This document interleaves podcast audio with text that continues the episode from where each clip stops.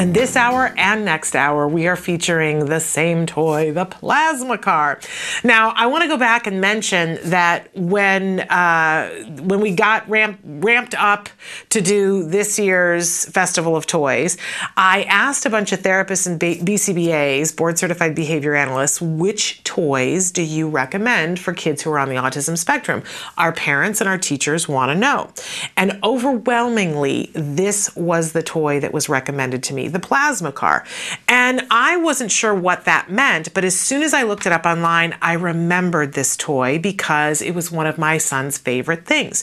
It is a fabulous car that children sit in. They put their feet up, and there's a steering wheel, and all they do is move the steering wheel back and forth, and that creates a motion that makes the car go.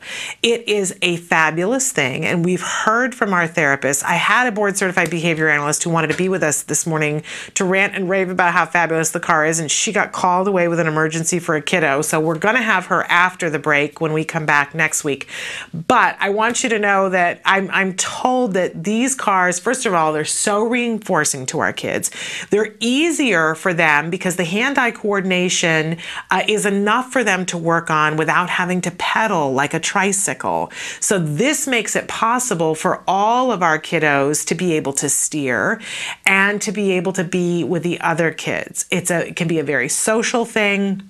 Really tremendous, remarkable, well built toy, the plasma car.